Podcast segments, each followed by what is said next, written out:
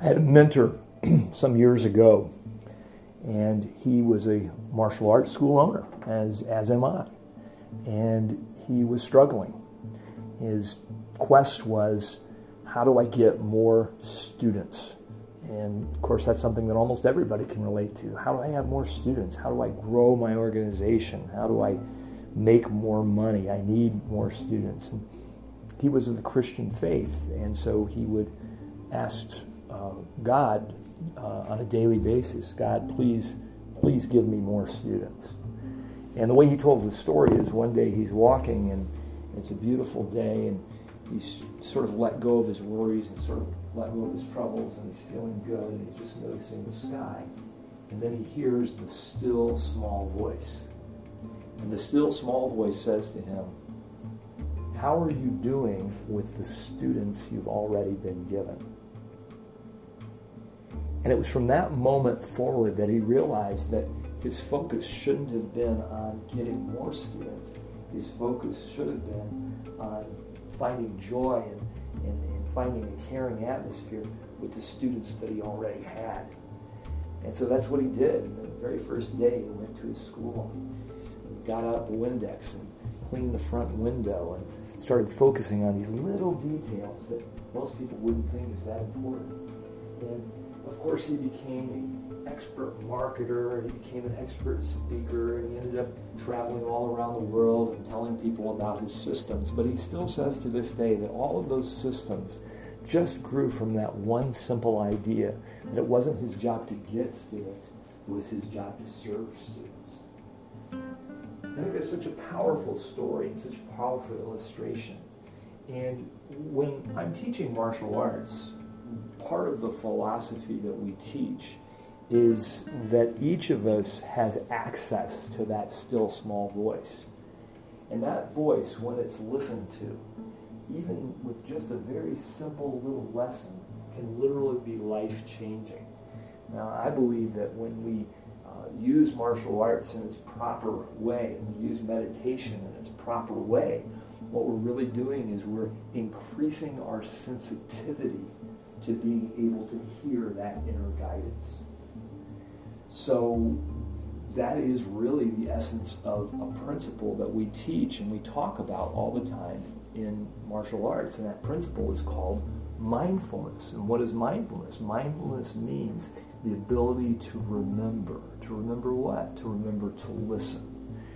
So, an example that works pretty well for this is you know, many times we'll go out the door from our homes or from our offices, and there's lots of different items we might need. You, you, you need, may need your, your keys, you might need a, uh, your pens and pencils, or calculators, or file folders, and all these kinds of things.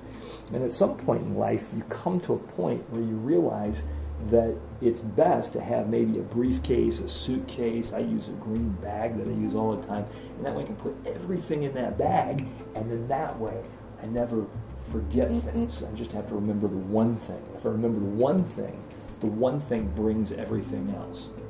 Now, have you ever had that experience where you leave the house or you leave the office and you just have that sensation that something is missing, like you're forgetting something?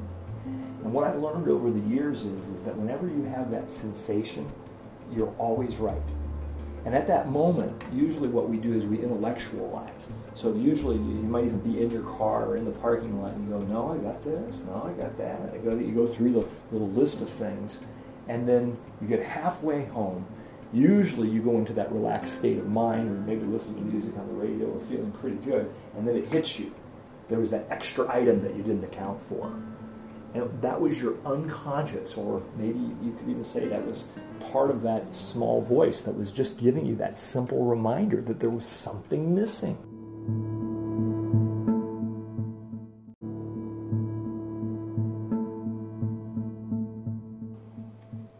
So here's the trick inner guidance, it feels like that sensation that you have that speaks to you in one of two ways. It's that sensation that you have that tells you everything is fine. I'm satisfied with this. I like this. I feel solid. I feel ready. Things are good. I approve. Or it speaks to you in another way It speaks to you in this feeling of, I'm forgetting something. Something's not quite right. Something's missing. But to make that language really easy so that it's practical and that you can use it, inner guidance speaks to you in the form of one word, and this is an easy word to remember. I like this. Whatever I see, I like. I like this feeling. I'm satisfied with this feeling. I like this person. I like where I'm at. I like where I live. I like the relationships I have. I like my work. I like my furniture. I like what I have. I like. And inner guidance also is speaking to us every time we have the opposite, every time we experience dislike. When I dislike something, it's my inner guidance telling me, it's speaking to me, and it's saying to me, You're forgetting something. Something's important that you're overlooking. In a way, inner guidance is basically telling you, I'm with you or I'm not with you. And the only time that your inner guidance is not with you is when you're placing a judgment that's literally disagreeing with your inner guidance. When you're saying to yourself as you're pulling out of your parking lot, No, I've got everything. I've thought it all through. I know I have that feeling that I'm missing something. And you still are missing something. That's you not listening to that, that higher part of yourself. But instead, if you just get yourself calm and peaceful and relaxed and and wait until you get the sensation of, of happiness and the sensation of satisfaction or the sensation of, of liking, then that thing that you're forgetting will be revealed to you. And that thing that's missing that will be revealed to you could be a different perspective, like my friend. Could be a different perspective on looking at your business enterprise and looking at it in a different way and just shifting that perspective to match what your inner being knows. Mindfulness is a simple daily process of learning to be satisfied, learning to listen for the things that we like, and notice when there are things that we don't like, and shifting to where we can change our perspective so that we see things through the eyes of Source. Thanks for listening.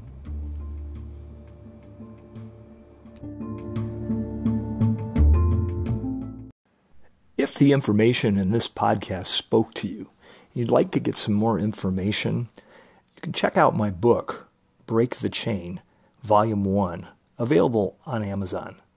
Also, you can get the link to the book in the show notes as well as ohiomartialarts.com slash break the chain.